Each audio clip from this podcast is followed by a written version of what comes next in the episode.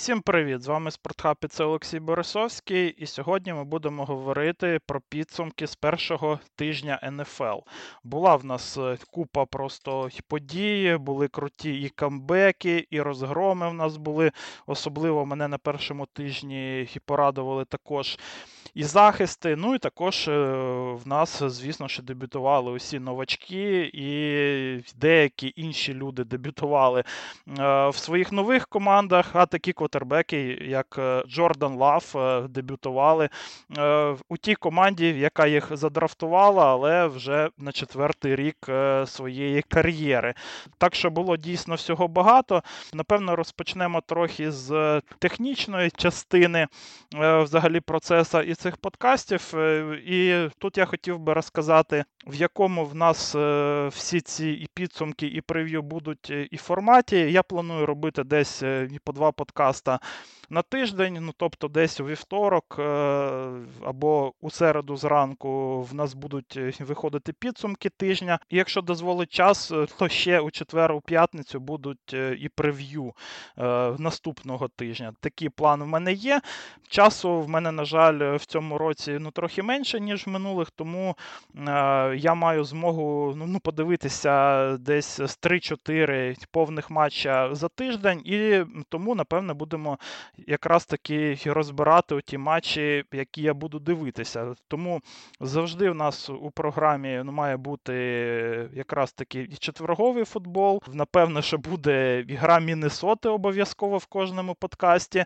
І там буде, я ще буду обирати якісь з матчів е, тижня, який, на мій погляд, був все ж таки самим цікавим і які я буду дивитися окремо для того, щоб розказати вам е, про саме цікавий матч тижня. Ну і також я планую в якісь ще інші рубрики, е, в залежності від е, подій, наприклад, там і тижня. Також напишіть у коментарях, наскільки цікаво вам було би тут почути також рубрику про фентезі, наприклад, якісь, можливо, травми і аналітика по тому, ну кого треба і кого можна взагалі в наших лігах і підняти з пула. Якщо це буде потрібно, напевно, що також буду робити це все окремим блоком. Так що, ну хто якось розраховував, що я буду говорити взагалі про все і про всі матчі, ну то звиняйте. Це все ж таки ну дуже така кропітка робота і доволі багато часу насправді уходить на перегляд матчів, на їх аналітику, на детальню. Деякі матчі е, ну, то доводиться переглядати і по декілька разів, щоб їх нормально розібрати.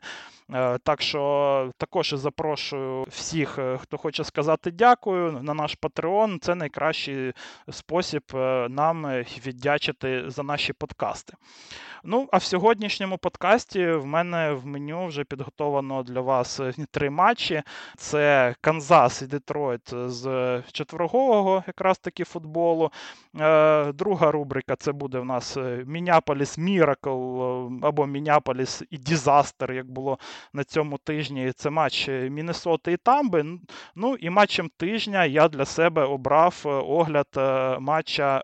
Нью-Йорк Джетс і Баффало Білс. Ну, тому що травма Аарона Роджерса, як на мене, вона все ж таки має і дуже великі наслідки для всієї НФЛ. І тому наскільки мені б, напевно, особисто би і, хотілося би нормально подивитися матч е, між Чарджерс і Майамі, але все ж таки довелося мені переглядати цю ригачку між Джетс і Білс. Е, але все ж таки я думаю, що про це е, якби розказати треба, і треба розказати якраз таки детально про травму Арона Роджерса на цьому тижні. Ну і розпочнемо тоді з матчу між е, Канзасом і Детройту. Тут, е, напевно, що відразу ну, треба розпочинати цю розмову з нападу Канзасу, тому що ну, Тревіса Келсі не вистачало прямо ну, дуже і дуже сильно, і це ні для кого не секрет. Ну, а Грей якось ну, трохи наловив, е, все ж таки зробив він там три кетчі, але це той матч, де ну, дуже гуляли оці середні зони в захисті у Детройту, взагалі і лайнбекери в Лайонс не самі найкращі. І Келсі тут міг би зробити насправді там десь з 10 кетчів на 200 ярдів і 2 тачдауни. Так що для мене навіть при ну цілком, начебто непоганій статистиці в Ноагре, е, мені ця різниця в якості плеймейкінгу вона була ну, дуже вражаюча і дуже помітна на картинці. Про Кадаріуса Тоні, напевно, що тут е, ну, говорити ну, майже нема чого. Всі все бачили і так, і це дійсно один з найгірших е, перформансів в історії НФЛ. Але трохи в захист Кадаріуса, напевно, треба все ж сказати, що його випустили на поле, ну все ж таки трохи раніше якби бажаного, але це не пояснює оці дропи і ментальні. Помилки у тоні. Ще більш вражаючим негативний імпакт в Кадаріуса був з врахуванням всього 25% снепів на полі. Навіть за такий малий ігровий час він став ну, дійсно MVP в Detroit Lions у цьому матчі. Тому що настільки вбити свою команду, ну це треба вміти насправді.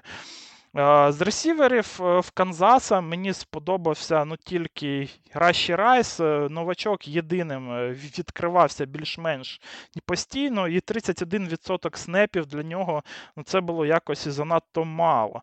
Він був всього четвертим ресівером по кількості ігрового часу в Канзасі. А Скаймур, наприклад, отримав 69% снепів і не зробив за них абсолютно нічого. Ну, Хоча в захист Мура ну, треба сказати, що в одному Е, з моментів його все ж таки Магомс ну, трохи там перекинув.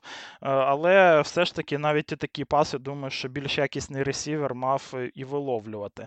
Думаю, що Енді Рід, ну, після того, як подивиться плівку у цього матчу, він має зробити все ж таки правильні висновки, і незабаром ми побачимо інший розподіл снепів.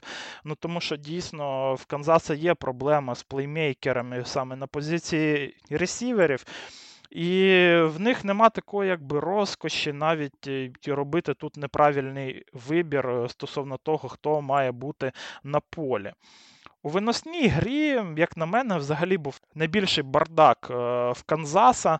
Не знаю взагалі з е, чим пов'язана аж така любов е, і до Клайда Едвардса-Ілера, який отримав старт. Ну, можливо, Енді Рід ну, хотів таким чином якось запудрити мізки defensive координатору Дітройту. А можливо, вважали, що Айзея Пачеко не готовий до повного навантаження. В будь-якому разі, Лер він на плівці біжить ніби в слоу-моушені, та в, в нього взагалі немає ніякої е, ну, вибуховості в ногах. Він е, також був на третьому місці серед ранерів по відсотку снепів е, за підсумками матча, але 22% на полі це для нього забагато. Його максимум, як на мене, ну, то має бути в районі 5 або там 7%, щоб чисто дати Азеї Пачеко ну, трохи передихнути. Пачеко виглядав тут е, набагато більш і потужним і вибуховим, ніж Лер, набирав ярди навіть з поганим блоком виносу. Ну, дійсно, якось е, блок виносу був в цьому матчі у Канзаса не на висоті.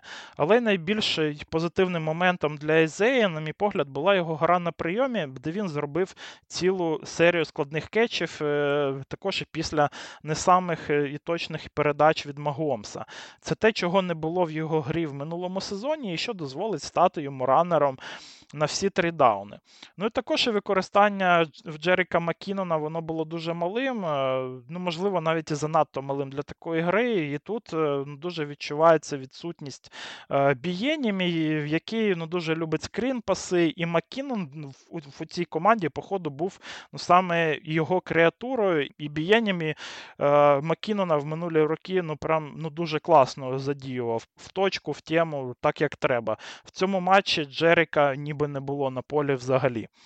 І в такому матчі насправді Бієнімі ну, реально не вистачало, адже він е, самий досвідчений будівельник виносу в тренерському штабі Канзасу, і без нього цей компонент ну, поки що виглядає набагато гірше, ніж в минулі роки.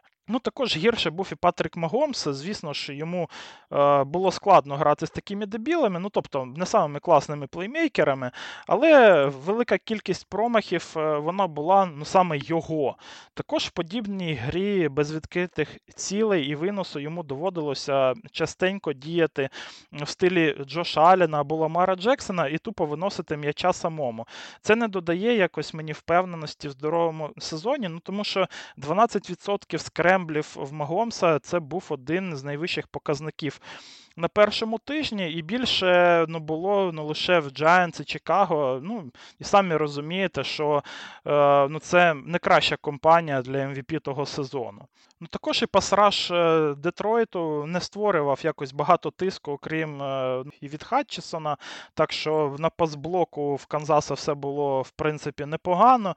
Та й обидві команди вони діяли в схожому стилі в захисті, намагаючись е, закрити дальні передачі і винос. Середні зони з м'яким зонним кавереджем вони ну, дуже часто гуляли, але щоб їх використати, то треба були також і плеймейкери з класним бігом маршрутів. У Детройта тут був Амонра, а у Канзаса не було Келсі, і Тоні відверто грав на суперника. Якщо підвести тут якусь черту, я б сказав, що захист Канзаса дуже класно впорався з завданням лімітувати impact нападу Детройту в цьому матчі, особливо з відсутністю Кріса Джонса. І захист Чіфс е, спрацював все ж таки краще за Деф Lions. Але це рідкий матч, де по плейколінгу Чіфс е, вони все ж таки програли опоненту.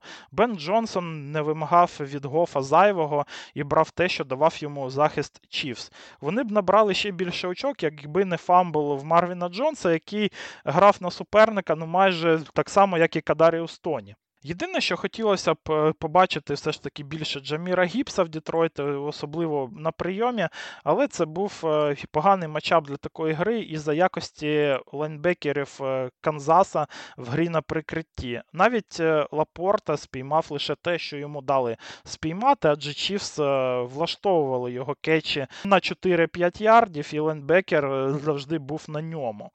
Також Гоф не програвав Магомсу в якості гри в цей день. Він він, можливо, не створював ярди з нічого, як Патрик, але і помилок в нього було менше.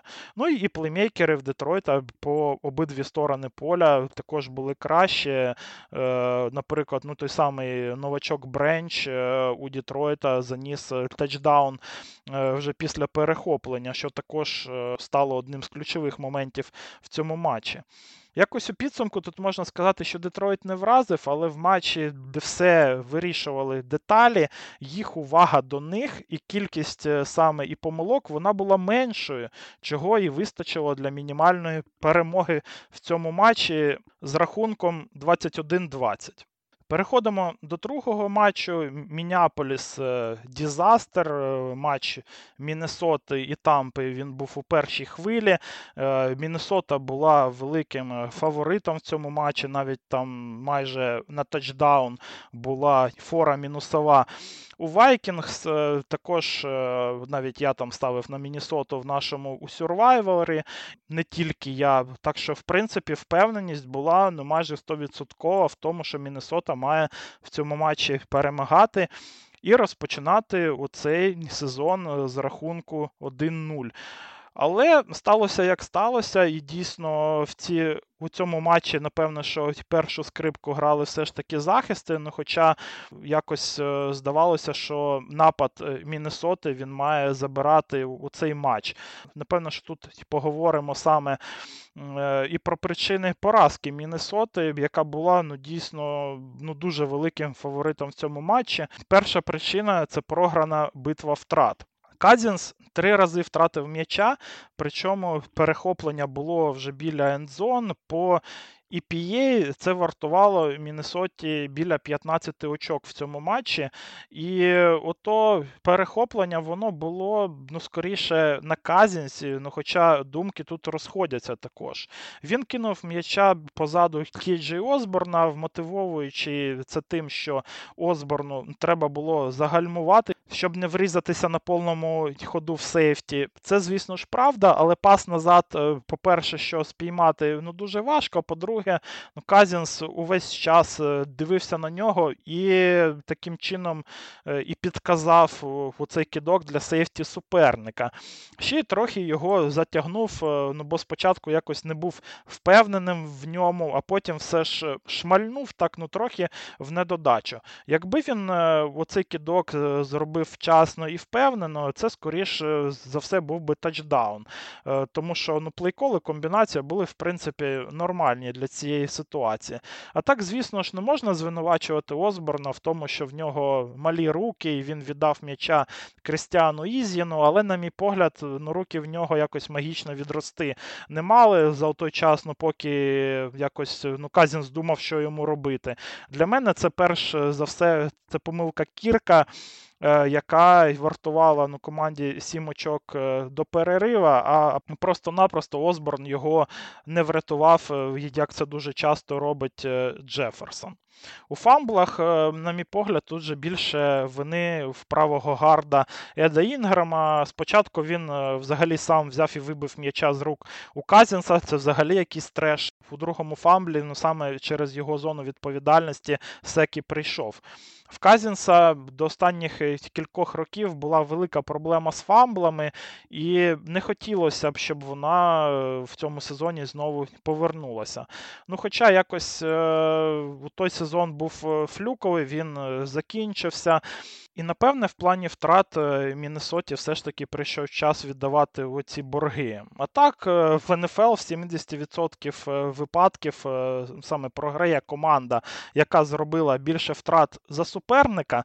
А в цій ось е, і битві втрат Міннесота програла з рахунком 0-3. Так що Ну, цей підсумковий вже рахунок на табло, він десь е, і відображує оцю різницю між е, командами по втратам. Тобто на Міннесоту давали десь е, мінус 7 очок вже фору. EPA сказав, що Міннесота втратила десь з 15 очок за рахунок втрати, і програли вони з різницею в 3 очки. Тобто, десь воно приблизно так і є. Втрати це дійсно найбільша причина ну, саме програшу Міннесоти. Друга причина, як на мене, це плейколінг і адаптування його по ходу гри. Напевно, тут же почнемо з нападу Міннесоти, де Кевін О'Коннелл був найгіршою версією самого себе. Захист е, у Тода Болза в Тампі він е, ну, традиційно грав дуже важкий бокс, е, і по відсотку восьми людей в боксі Тампа була лідером на цьому тижні з майже 80% таких формацій. А також і бліци були були традиційно величезною часткою їх гри. Бакс бліцевали в цьому матчі в 45% снепів, і вони поступались на цьому тижню по цьому показнику лише Міннесоті. Все це лишало в теорії 3-4 десь гравця в секондарі, які мали б закрити одночасно Джастіна Джеферсона, Джордана Едісона, Ті Джей Гокінсона і Кейджей Осборна. Виносити проти таких боксів майже нереально, особливо з такою серединою онлайн, як в Міннесоті. І тому в мене тут таке питання: ви були 80% часу проти малої. Кількості гравців у секондарі. Ну, то що треба було в такій ситуації робити? На мій погляд, тут е, треба було випускати все ж таки пасові формації з Гокінсоном і з трьома ресіверами, ну, можливо, навіть із е, чотирма, так як Джелен Нейлор він дуже непогано себе проявив у тренінг кемпі і мав бути ну, дуже непоганим і четвертим ресівером. Що ми отримали по факту, як то кажуть, очікування і реальність? Реальність була така, що навіть е, Джордан Едісон зіграв ледь більше половини снепів, при тому, що він ну реально на них ще і карав. Нейлор не виходив на атакуючі снепи взагалі. Зато було 22 снепа для фулбека, в яких він е, біг аж 12 маршрутів. Нащо? Навіщо? Нахуя? О'Коннелл намагався передавити явно саму сильну сторону захисту Тампи своїми важкими формаціями з фолбеком і двома тайтендами, в яких навіть не виносив. Ну, бостяв це робити, а пасував на людей, які звикли взагалі не грати на прийомі. Тобто е- на запасного тайтенда Джоша Олівера і на фулбека. Ну, це, як на мене, то просто ідіотизм якийсь. Також у другій половині ну, просто не стало Джеферсона, який домінував у першій частині гри, наловив там 130 ярдів і взагалі був е, ну, дуже крутим, дійсно тащив на собі оцей напад. Звісно ж, у другій половині його почали крити в кілька людей, е, взагалі майже постійно, були там вже також і трипл кавереджі, але що ніяк не можна намалювати комбінації, щоб дати м'яча в руки своєму найкращому плеймейкеру. Ну, це мені цікаво, що йому обов'язково кудись далеко далеко-далеко бігти. Ну, Треба подивитись, просто як грає, наприклад, е, ну, Сан-Франциско або і Детройт з крос-маршрутами в матчі з Канзасом. Ну, Мені дуже сподобалося, як Лайнс, наприклад, працювали над тим, над тим, як відкрити того самого і Рейнольдса, і Амон-Ра Сен-Брауна. Ну, можна ж е, взяти в тих, хто це вміє, оці комбінації і застосувати їх у себе. Але претензії в мене були також як Брайану Флоресу. Звісно ж, не було тут Маркуса Девенпорта, і створювати тиск на Бейкера Мейфілда було складно, а тиск на нього був основною стратегією на цей матч для захисту. Але бліцевати аж 53% е, снепів. Ну, це вже якось е, занадто, е, тим паче, що це не дуже працювало. І в другій половині напад Тампи перебудувався і почав швидко пасувати на короткі дистанції, що працювало ну хоч якось. А захист Міннесоти взагалі не змінив свої гри і почав раз за разом пропускати передачі. Не можна сказати, що молоді корнери зіграли погано в Міннесоти, вони впорались абсолютно нормально з персональними кавереджами, навіть і проти Майка Еванса, в які все, все, що він спіймав, він спіймав вже в другій половині матчу. Але за якоїсь причини вони майже не грали у прес-кавереджі, а тому все рівно лишали оці м'які зони якби ресіверам на бровці, е, чим і користувався Мейфілд в другій половині матча, тому що простір е, все ж таки ну, трохи якби корнери і залишали для ресіверів. Треба сказати, що візуально захист Вайкінгс він все ж таки виглядав краще, ніж е, в тому році, особливо у першій половині матчу. Склад тут вже все ж таки більше підходить під агресивну манеру Флореса. Особливо тут е, класно виглядав undrafted лейнбекер Іван Пейс, який встигав і перекривати середину поля, створювати тиск на Мейфілда, зупиняти винос. Ось Міннесота в Пейсі знайшла steal. Я так розумію, що така кількість бліців вона мала би призвести до більшої також кількості секів на Мейфілді, також е, форсувати швидкі кидки, втрати. Але результатом став е, ну, повний провал цієї тактики, так як на Мейфілді зробили всього один сек всього його два рази вдарили, і жодної втрати напад Тампи так і не допустив в цьому матчі. Третя причина цієї поразки, як на мене, то це солідна гра від пекаря, від якого все ж таки очікуєш втрату. Тут він ну, доволі швидко приймав е, правильні рішення і використовував те, що давав йому захист. Про що і говорить всього 2-2 секунди на кидок, е, але без втрат. В нього, звісно ж, це не можна назвати прям ідеальною грою. В першій половині там було все ж таки багато помилок, але все рівно це дуже непогана гра, і у підсумку, на мій погляд, він був ще і кориснішим за Казінса. Також е, в інтерв'ю у вівторок е, Тодд Болс і визнав, що схематично захист Міннесоти зробив їх життя важким у першій половині матчу, але Рашад Вайт трохи здав вже після цього Мейфілда в пресі, але нам це тільки на руку тому що ми отримали тут одну таку цікавінку від е, Вайта. Вайт сказав, що в перерві Бейкер е, зайшов у роздягальню і відразу сказав, що він розгадав всі сигнали оборони Вайкінгс. Якщо вони роблять там такий знак, то це буде вже схема перекриття вже Cover 2. Якщо такий, то це Cover 3 і так далі. І тому, на мій погляд, е, ну, розум Мейфілда він став іще однією причиною успіху Тампи у другій половині матчу. І це реально ну, це було прям ну, дуже помітно і на плівці. Ну, і четверта причина це гра Offensive Line е, Міннесоти, особливо її середньої частини. На контрасті з тим, як було в Тампи, це те, як з бліцами справлялася онлайн Міннесоти і і Казінс.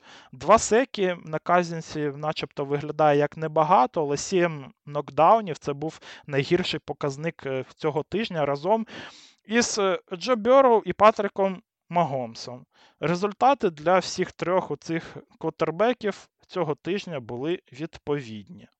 Особливо погано тут вже традиційно для Міннесоти виглядав центр Бредбері, який ще й знову отримав травму спини, а також і правий гард Ед Інграм. Інграм це взагалі провалище.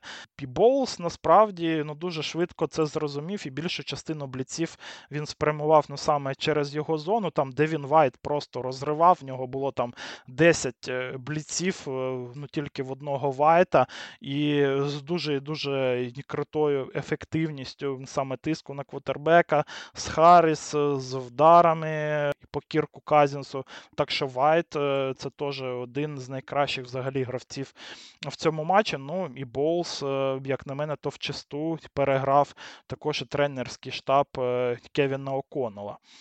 На мій погляд, ну це був той матч, який Міннесоті було ну, просто необхідно вигравати, тому що в наступні чотири тут поєдинки це буде матч у четвер з Філою, потім вдома з е, Лос-Анджелес Чарджерс.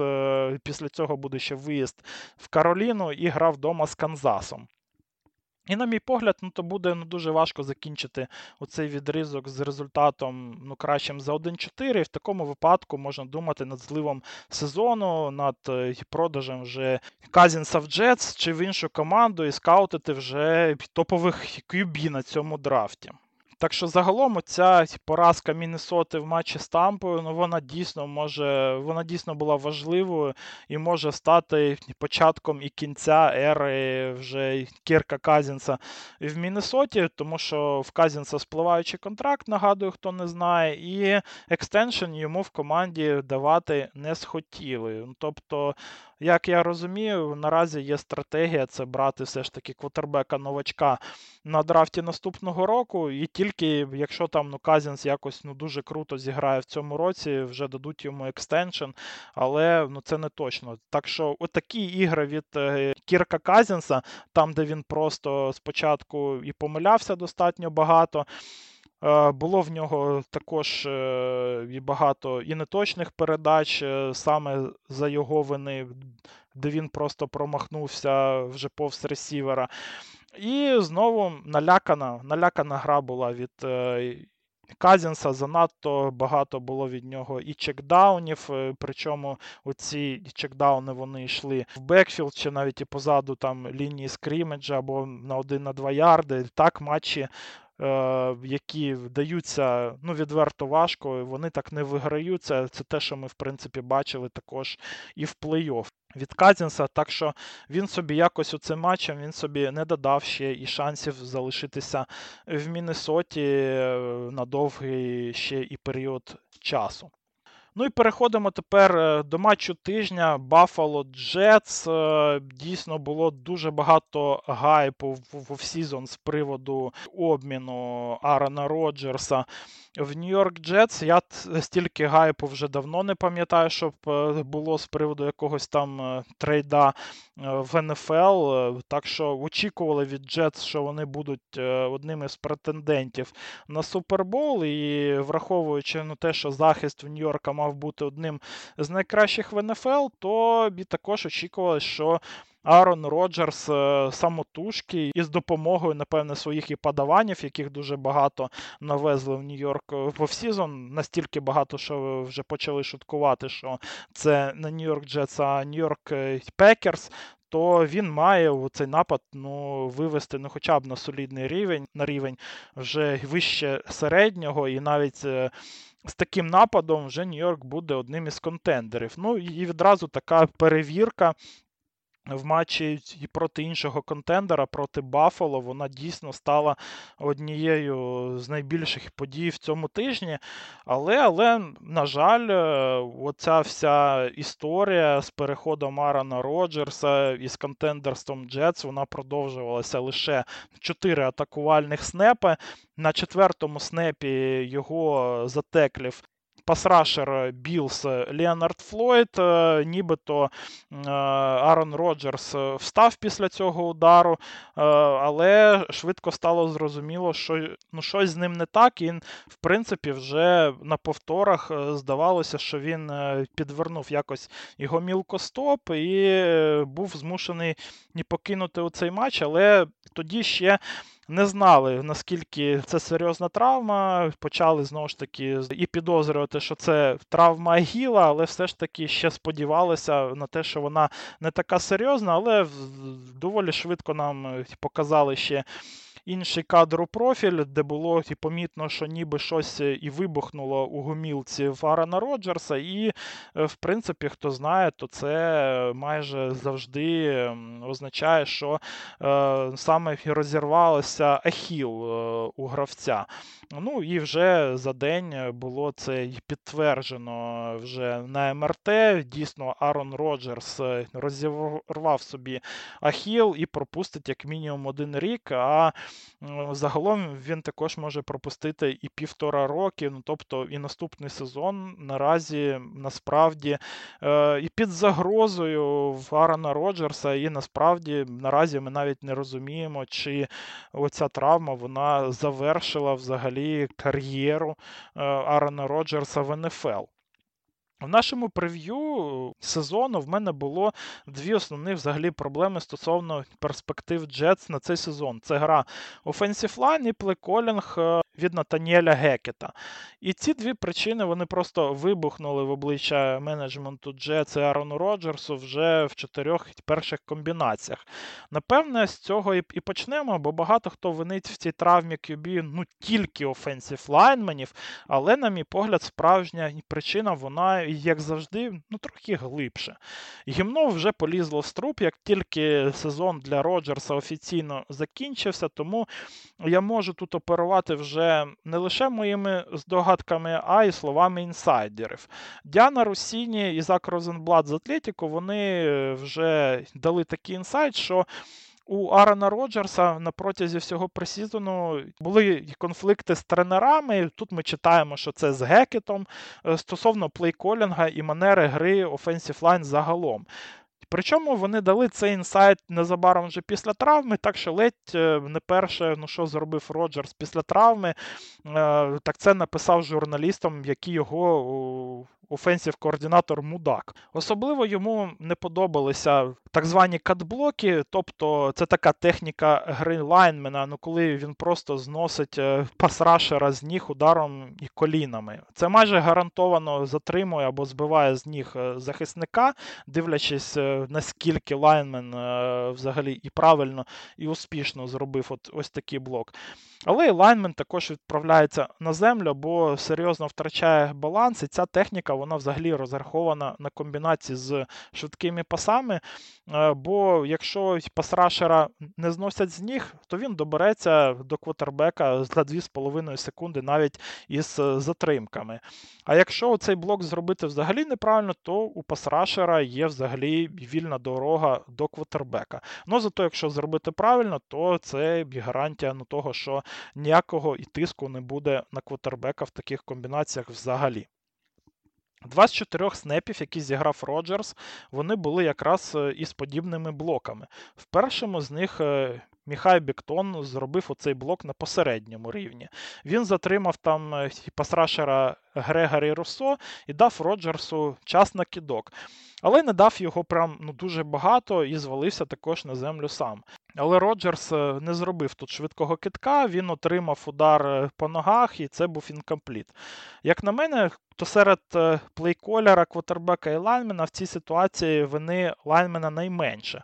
Бо Роджерс мав зробити кидок за той час, що йому дав все ж таки бектон знаючи, що плейков був е, саме такий, і що кидати треба швидко.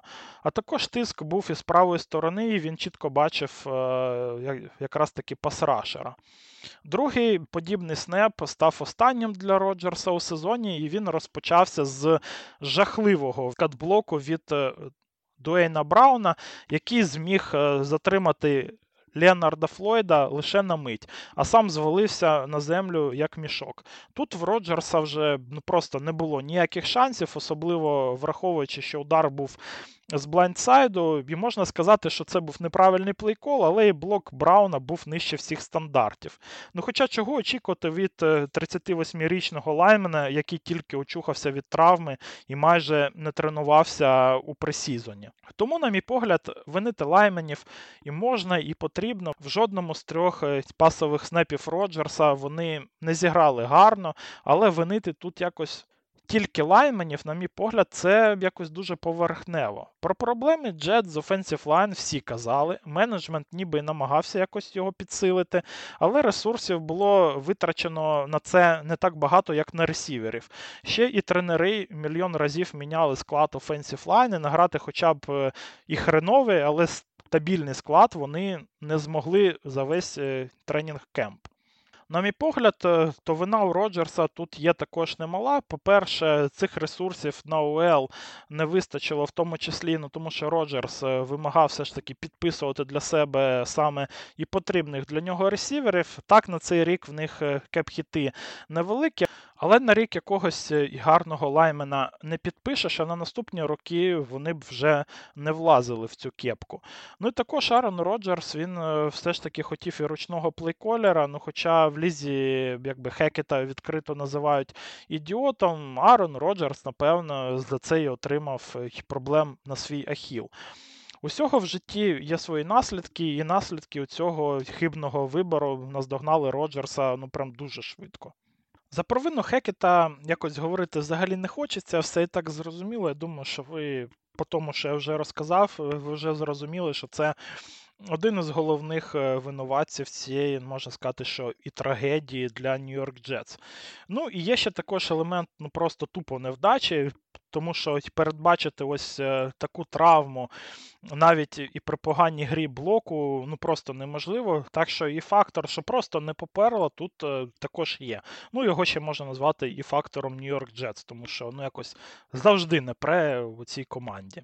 Ще один маленький момент е, це травма ікроножного або литкового м'ясу у тренінг кемпі Варона Роджерса. Ахіл, він же ж і крипить оцей литковий м'яс від до кістки, а тому травма литка, вона за статистикою суттєво підвищує також і ризик пошкодження ахілу.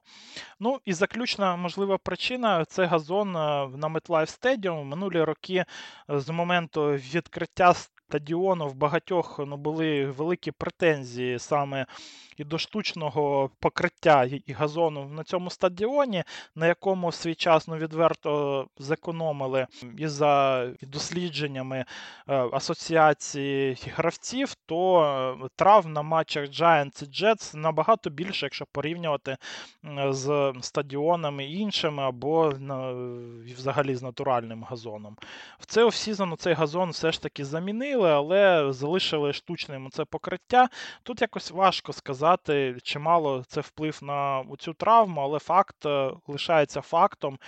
В Джетс е, ну, були проблеми на домашньому стадіоні з покриттям і з травмами. До цього і не факт, що нове покриття зробили якимось ще і кращим за те, що було. Тому, підводячи якусь черту над цим вищесказаним, я не можу сказати, що в травмі Арона Роджерса винні ну, тільки галімі лайнмени. Піаніст же ж він е, ну, грає як вміє. Причин, які призвели до цієї травми, насправді багато. І деякі з них взагалі не залежать е, і від когось, а багато з них лежать на самому Роджерсі.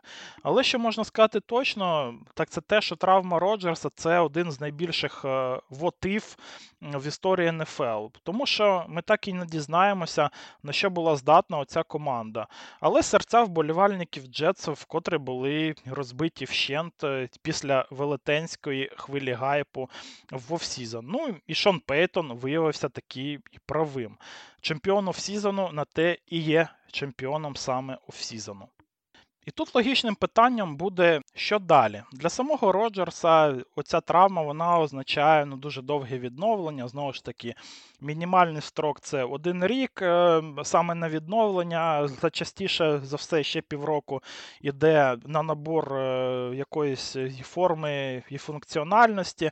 Так що, ну, реалістично, це десь з півтора року, що майже напевно означає пропуски наступного сезону. З персональної точки зору, мені трохи сумно за Арана Роджерса, ну тому що в Джетс він себе почував набагато більш вільним і щасливим, ніж я його бачив е, ну, коли-небудь у Грінбей. І якщо буде таким його кінець кар'єри, то це дійсно сумно навіть для такого гейтера Арана Роджерса, як я. Тому в мене є відчуття, що Роджерс все ж буде намагатися повернутися на наступний сезон. Е, може, з середини сезону, але така спроба буде. Він був е, ну просто настільки задоволений початком кар'єри в Джетс, е, ну, що підписав новий контракт з командою і взагалі почав говорити про те, щоб грати як Брейді ще і до 45 років, і в такому випадку в нього є ще 5 років. Звісно ж, ця травма складна, її відновлення ну, дуже довге після неї. Так що є велика ймовірність того, що Роджерс е, завершить взагалі кар'єру після чотирьох снепів за Джетс, але знову ж таки, з іншого боку, він грає на позиції квотербека, він і без того вже здавав е, в плані і рухливості, і, можливо, оця травма, яка все ж таки дуже б'є по вибуховості, якби гравців, саме по атлетизму вибуховому і по рухливості, вона ну, буде мати не таке велике значення для квотербека, який вже буде грати у конверті лише. Ну, а з іншого боку, Арон Роджерс е, такий чувак, що може цілком ну, почати бухати, вдаритись в аяхуязку і за рік е, забути, що він взагалі колись у футбол грав. Е, так що тут якось прогнозувати, е, якою саме буде реакція ментальна в Арона Роджерса на оцю травму, мені доволі складно, але я думаю, що ми це побачимо вже доволі скоро. І ще одне питання тут: е, що тепер Джетс взагалі робити? В цьому сезоні і в наступних. Це дуже складне питання. З одного боку, зараз у кепці Нью-Йорка є 10 мільйонів е, вільних е, грошей. І теоретично можна звільнити ще більше і виміняти собі ну, майже будь-якого QB, якщо міняти посеред сезону, знову ж таки кепхіт на цей сезон в котербеків буде менше, ну взагалі у всіх гравців. Травма Роджерса вона повертає Джетс е, також свій пік з першого раунду 2024 року, так як в trade -і з Грінбей була умова, що він має зіграти як мінімум 65% е, атакувальних снепів, щоб е, у цей пік в trade -і став з другого раунда першим. Це все дає деякий додатковий маневр для Нью-Йорка в обмінах і, наприклад, на наступний offseason. Набагато складніше питання це наступний сезон, ну, тому що Джетс вони були заточені якраз на 23-й рік, і всі гарантії на наступний рік вони будуть вже збільшуватися. Арен Роджерс, звісно ж, е, новим контрактом він знизив який на наступний рік е, до 17 мільйонів, але це все рівно 17 мільйонів. Зак Вілсон, наприклад, це іще 11 мільйонів. На наступний рік, і навіть за Роджерса і Вілсона вже набігає 28 мільйонів. Якщо додавати ще якогось класного квотербека, вже самі уявляється, це буде ну, дуже великий кепхід взагалі на цю позицію в ростері.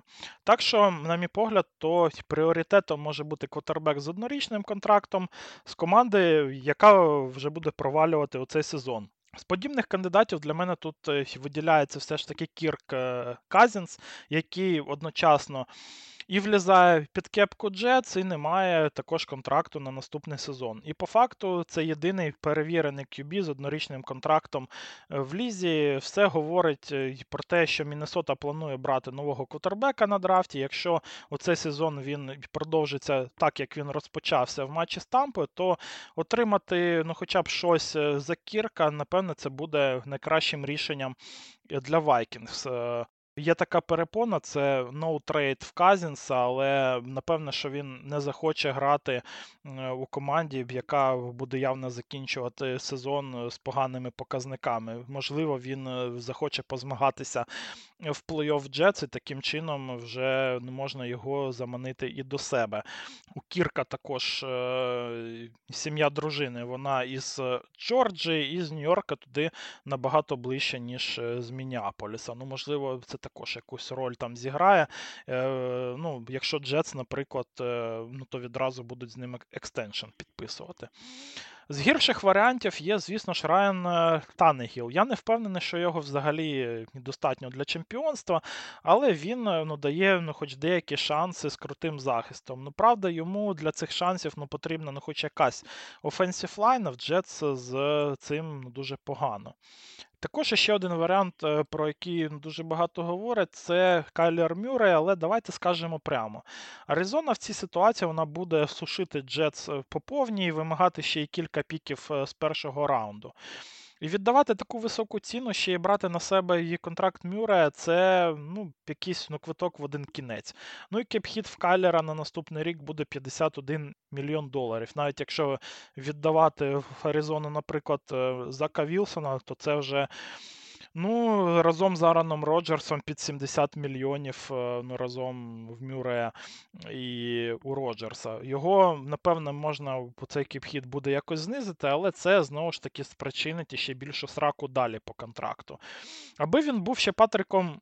Магомсом або там Джошем Аліном, ну то це може б і вартувало того. А так, Мюррей в на кращому випадку зараз це топ-20 QB ліги ще й після розриву ще і хрестів. Джаміс Вінстон, Джакобі Бріссет, Сем Дарнольд, е, Давіс Мілс і Купер це ще одні варіанти з ринку трейдів, але скажіть самі собі, хто з цих е, з варіантів е, ну, буде гірше. Хоча з повернення Сема Дарнольда, ну хоча б можна було б і прожати. Самий надійний варіант це забити хер, напевне, і лишити Зака Вілсона взагалі розгрібати оце все гімно з цією offensive line. Звісно ж, е, ну, результат Джетс буде приблизно такий самий, як і в тому році, і, можливо, вони все ж таки вийдуть в плей-офф в цьому році, але шансів в них там не буде. Але хоча б е, в такому випадку ну, то майбутнє в команди ну, воно постраждає не настільки сильно, як у варіанті з Мюреєм. Наступний драфт він ну, дуже сильний на квотербеків і знайти потенційного франчайза ну, можна буде навіть у середині першого раунду. Так що отака стратегія нічого не робити, і просто потім е, у першому раунді знову драфтувати квотербека, воно також, на мій погляд, робоча. І, напевне, це найбільш робоча саме для мене вже стратегія в такій ситуації. З вулиці найбільш ймовірним варіантом, як на мене, то це є Джо Флако. Це людина, яка вже була в Джетс в тому сезоні. Також це улюбленець Роберта Салеха, і він не буде проти також і підміняти Вілсона. Варіанти з Карсоном і Венцами, вони не виглядають як е, ну, краще за просто лишитися за Вілсоном, як на мене. Але деякі потенційні варіанти квотербеків, які наразі вільні, тут, в принципі, можна назвати. Це знову ж таки Венц, є ще Кем Ньютон, е, Джо Флако. Мет Райан, який сказав, що він ще не офіційно закінчив кар'єру. Ну там всі інші варіанти, вже, на мій погляд, такі, що їх навіть і розглядати не треба.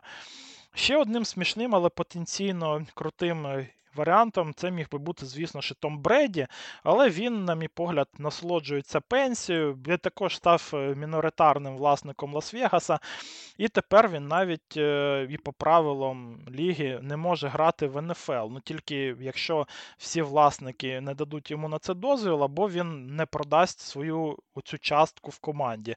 Що мені здається, і той і той варіант він дуже малоймовірний.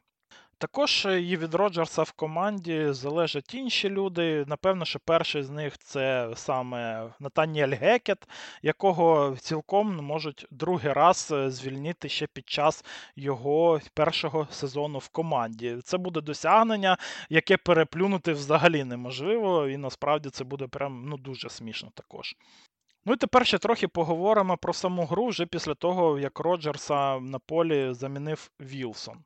Баффало намагалися показувати двох високих сейфтів в цьому матчі, так що Заку було доволі складно налагодити вибухову пасову гру ще з урахуванням е, від того, що навіть і пасрашу 4 Ділаймена якось регулярно створював на нього тиск. В таких умовах, напевно, складно було Барону Роджерсу. В принципі, ми побачили навіть е, у цих у трьох пасових снепах, е, що цей захист він ну, дійсно багато-багато проблем навіть і Роджерсу там створював. Проти такої схеми ну, то можна ефективно грати винос, що Джетси робили, в принципі, увесь матч. Ну, то Кук і Гол, на мій погляд, вони ну, дуже добре виглядали.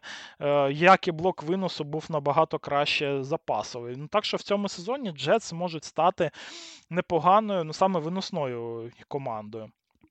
Що стосується Вілсона, то по своїм міркам він провів дуже непоганий матч. Були тут е, і кітки навіть рівня Аарона Роджерса, але він такі, е, в принципі, періодично демонстрував і в минулих сезонах.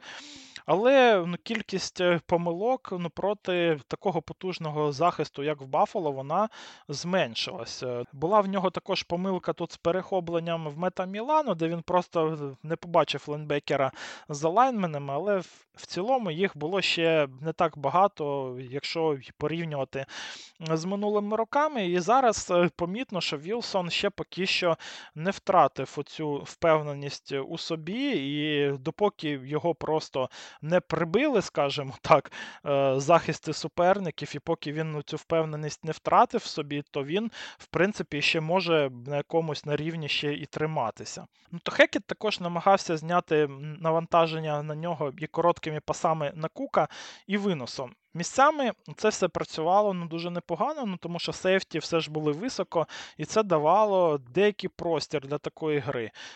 Ну і тачдаун кетч е, в Гаррета Вілсона це ну, просто вау. Це один з найкращих за останні, напевно, роки кетчів. Неточний кидок Зака Вілсона, який ну, там цілком міг би стати і перехопленням, він просто перетворив е, у тачдаун. Ну, Тут, звісно ж, е, ну, Гаррет Вілсон це справжній майстер, і мені насправді оця травма Арана Роджерса, мені також і трохи сумно за Гаррета Вілсона, ну тому що я ну так, я вважав е, по-серйозному, що Вілсон е, може вийти з Роджерсом на інший рівень у кар'єрі, на той рівень, який був у Даванте Адамса, і стати одним із найкращих ресіверів е, в НФЛ не тільки по своїм скілам, а ще і по статистиці. Звісно ж, е, з Леком Вілсоном такої в нього немає вже перспективи, тому хто задрафтував ну, дуже високо у фентезі Гаррета Вілсона, то ем, да, це дуже, звісно ж, сумна новина. І тепер, напевно, Вілсон буде не таким корисним у фентезі, як е, цього хотілося б ще перед сезоном. Джетс у захисті діяли схоже на Білс. Е, теж в основному в них е, pass rush був у 4 ділаймена. Також персонал в кавереджі у Нью-Йорка ледь не кращий в лізі. Це було дуже помітно, бо тиску на Алена було менше, ніж тиску на Вілсона. І інколи Джош ну, доволі довго стояв у конверті, але відкритих цілей не було навіть е, ну, коли йому давали і 4 секунди на кидок. Тільки індивідуальний рівень Стефона Дігса дозволяв йому знаходити шпарини в зонному каверіджі, ще і до цього і відірвавшись від е, персональної опіки корнера. В Джетс е, має бути не тільки один з найкращих захистів ліги загалом, але і щось занести пасом в редзон проти них і проти такого кавереджа, на мій погляд, надзвичайно складно. Вони мають бути в лідерах е, наприкінці сезону по цих показниках. Та, чесно кажучи, і виносити проти Квінена Вільямса ну також дуже непросто. Але і Ален, е, на мій погляд, то припускався дуже багатьох помилок. Наприклад, він зарано починав якось панікувати і бігти прямо в руки ділайменам Джетс в самотужки. Або ці моменти з двома перехопленнями на дальніх пасах це був одночасно і поганий рід від е, Джоша Аллена, і кидок у подвійне прикриття ще і дуже неточний. Причому оцих два ну, якби перехоплення вони були однаковими, і подібні проблеми в Джоша Аліна вже доволі давно, якось вони не лікуються. Третій перехват він е, заспойлив все своїми очима, і Вайтхед там просто тупо його прочитав. Це також е, помилка Аліна. Ну і Фамбл це також тупо ментальна помилка Джоша Аллена і неуважність.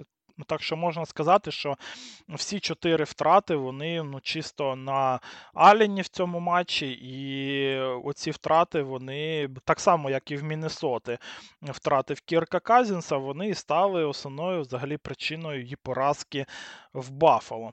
Взагалі, Джош мене засмучує, якось починаючи з другої половини минулого сезону. Занадто в нього багато метушні і помилок. Він ну, дуже погано також і впорується з тиском, і точність на дальніх пасах лишає бажати кращого. Він не виглядає впевненим, він не виглядає таким впевненим, як це було ще два роки тому, або навіть на початку минулого сезону. Щось з ним не так, і щось не так е, з ментальною складовою в Джоша Аліна. Ну, можливо, це просто матч такий, і захист е, в Джетс е, настільки крутий, і Вайтхед тут ну, дійсно ну, провів матч життя, можна сказати. Зробив три перехоплення. Це також треба відмітити, напевне, тому що е, таке трапляється ну, дуже дуже рідко. Джордан Вайтхед ну, дуже-дуже круто провів цей матч. Але це не відміняє ну, того, що з другої половини минулого сезону Ален не грає на статус топ-5 QB ліги, а скоріше якось починає нагадувати вже Рассела Вілсона.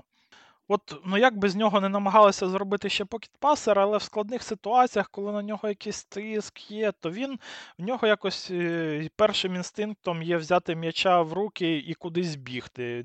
І причому він не в усіх ситуаціях навіть розуміє, куди краще. В нападі Баффало мені знову не вистачало більше виносу, ну тим паче, що в них є кілька непоганих ранерів, а суперник тут е, грає високу зону і пас е, не йде в команди. І тому логічно було б, на мій погляд, е, в такій грі, де можна було виносити, не треба було і відігруватися. Ну то Баффало е, навпаки були і попереду майже весь матч, то ну, треба було грати більше виносу, якось намагатися е, ну, все ж таки розкачати оцей захист і змусити якось ну, більше людей в бокс вже відправляти Джетс і відкрити ну, трохи вже дальні зони. Це традиційна така ну, проблема в Білс. Вони тупо не хочуть виносити, ну хоча, в принципі, вони можуть це робити і робити непогано. Навіть в минулому році, ну, якби Сінглетері він е, ну, демонстрував ну, дуже непогану ефективність на виносах. А в принципі, ну, Кук він е, в цьому матчі ну, також е, виглядав динамічно. Мені не вистачило ще десь з 8 десь. З 8 виносів від Кука в цьому матчі. Ну і цей напад він наразі ну, тримається ну, тупо на Стефоні Діксі, якщо ми не беремо в увагу цю виносну гру. Гейба Девіса вони продовжують використовувати в якості Дікоя, який збирає на себе одного сейфті, а пасувати на середні ярди тут е, ну, поки що нема кому. Е, Нема нового Бізлі в цьому в цьому складі. Далтон Кінкейд він грав е, по всьому полю, як і обіцяли. І провів е, в цілому непоганий дебютний матч, але це новачок tight end, і це поки що сирий гравець, і не той гравець, який може наловити в сезону ну, хоча б е, з тисячу ярдів і зняти оцей тиск е, з Стефона Дікса. А коли Баффало ну, треба було набирати очки вже на останньому драйві, то тупо все йшло в Сіфона, і це добре, що він відкривався. Джетс е, ну, почали грати ну, трошки обережніше і давали йому простір. Інший суперник тут міг би взагалі е, цього не простити і не доводити матч е, до овертайму.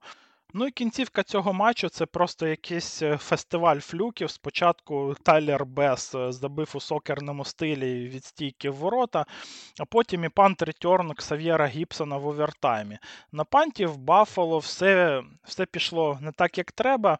Особливо провалився punter, який взагалі вдарив не туди, ну куди це було задумано, ще і коротко вдарив, і це відразу відсікло ганнера в Баффало. Ще і потім інша спецкоманда не змогла ось якось подолати блоки гравців Джетс. Ну і в кінці сам punter е, Сем. Мартін намагався зробити текл як дівчинка, і це було якесь позорисько, чесно кажучи. Так що Іксавір Гібсон тут е, ну, класно спрацював на у цьому ретьорні. Ну, також і треба, напевне, і відмітити гру на блоці е, спецкоманди Jets, тому що спрацювали вони ну, дійсно еталонно в цій ситуації і скористалися помилками Пантера. Загалом, е, звісно, що Джетс е, перемогли в цьому матчі. Це важлива для них перемога.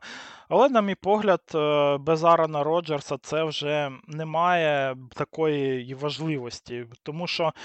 Е, як ви бачите, всі ці варіанти, які я я вам розклав е, з трейдів, з ринку вільних агентів, вони навряд чи піднімають оцю стелю команди на рівень контендера, де вони були з Ароном Роджерсом. Ну, можливо, ще з Кірком Казінсом є якісь шанси, ну хоча це знову ж таки з такою офенсів лайн статичним Казінсом це також мало ймовірно. Інші варіанти це ну просто виглядає як е, який зі способів вмерти або краще, або гірше. І ну, це пірова перемога. Скажімо так, вони перемогли, але в цій перемозі вони втратили набагато більше, ніж здобули. Так що десь е, такі були в нас е, підсумки у цього тижня. НФЛ, якщо не було в наших підсумках вашої улюбленої команди або якогось матча, якого про які ви хотіли почути, то не розчаровуйтесь. Е, напевне, що діло все ж таки по ходу сезону і до вашої команди також дійде. Всі грають у четвер, скажімо так. Наступного тижня в нас е, в четвер е, в нас грає Міннесота з Філадельфією. Також на цього тижні не буде все ж таки в нас і прев'ю тижня НФЛ, тому що в мене ще є Вуельта. Напевно, що розпочнемо з прев'ю вже з наступного наступного тижня. Ну, тому я тут скажу, які матчі я рекомендував би подивитися на наступному тижні. Ну, по-перше, це матч у четвер, це само собою зрозуміло. Другий матч у першій хвилі, на який би я звернув увагу, це матч Цинциннаті і Балтімора. В Цинциннаті був ну, дуже провальний старт у цього сезону проти Клівленд Браунс. І е, оцей матч також вже вдома і проти захисту Рейвенс він нам дасть якісь і відповіді. Е, чи насправді все настільки все погано е, з Джо Берроу, і, можливо, його повернення якось зафорсували, чи просто матч з Браунс е, це була якась одноразова невдача. Ну і так само і в Балтімора. І вони, хоча і переграли на першому тижні Г'юстон, але зробили це, на мій погляд, не так впевнено, як це можна було зробити. І в Ламара Джексона в нападі ну, якось е, не дуже пішло з новим координатором Стодом Монкіном. І також е, для самого Балтімора е, цей матч це якась змога, знаєте, довести, що вони ну, дійсно можуть бути претендентами на чемпіонство в цьому сезоні, і що напад в них там, наприклад, запрацює на інакше, захист буде таким самим класним.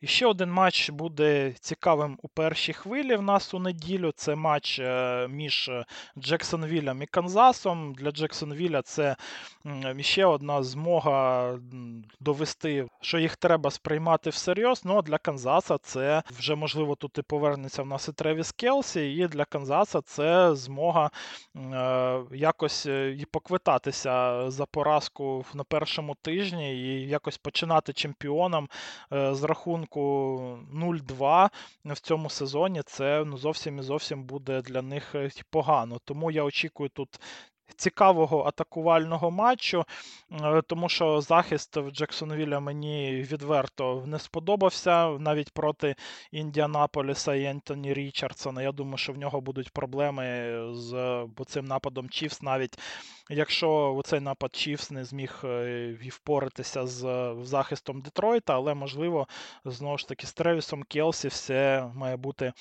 набагато краще. В другій хвилі якихось не дуже цікавих матчів, як на мене, то нема за вивіскою.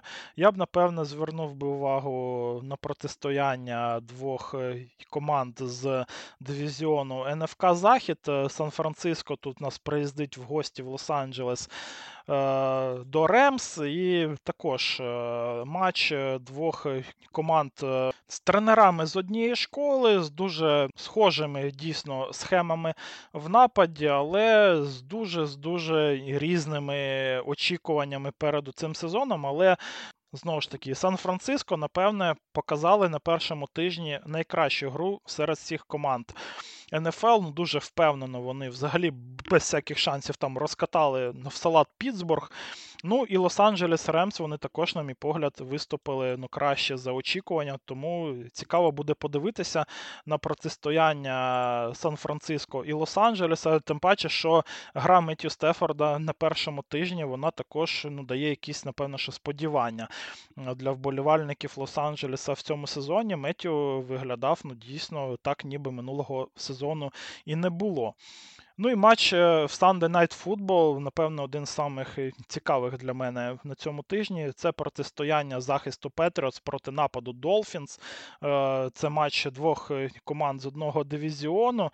Петріотс вдома треба щось робити з Туа, щоб зупинити оцю диявольський просто цей напад е, Майамі, який все розкидав на першому тижні. В Туа було майже 500 ярдів пасом і і 3 тачдауни. Ну і Тайрік Гіл зробив 11 ресепшенів на 215 ярдів і ще 2 тачдауни. Так що оце протистояння елітного нападу проти елітного захисту, це має бути такою вишенькою е, на торті у цього тижня. Також буде два матчі в нас у понеділок. Це Кароліна проти Нового Орлану, і Пітсбург е, також буде грати в нас з Клівлендом. Ну, не знаю, якось мені вони не дуже подобаються, не дуже мені цікавими здаються, але, можливо, матч Пітсбурга і Клівленда нас е, здивує.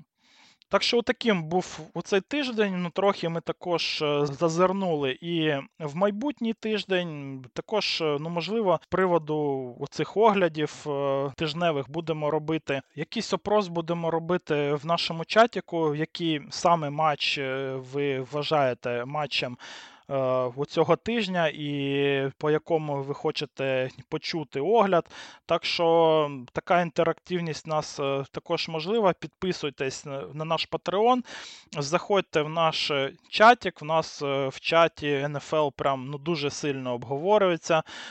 Е, ну, дуже багато і не тільки в неділю, ну і також хлопці онлайнять е, і Red в неділю в нашому Діскорді. Ви також отримуєте і доступ до нашого Діскорду при з підпискою на Patreon. Так що доєднуйтесь е, до нашого клубу на Patreon і дивіться NFL разом зі SportHub. Вже почуємось на наступному тижні. Всім пока.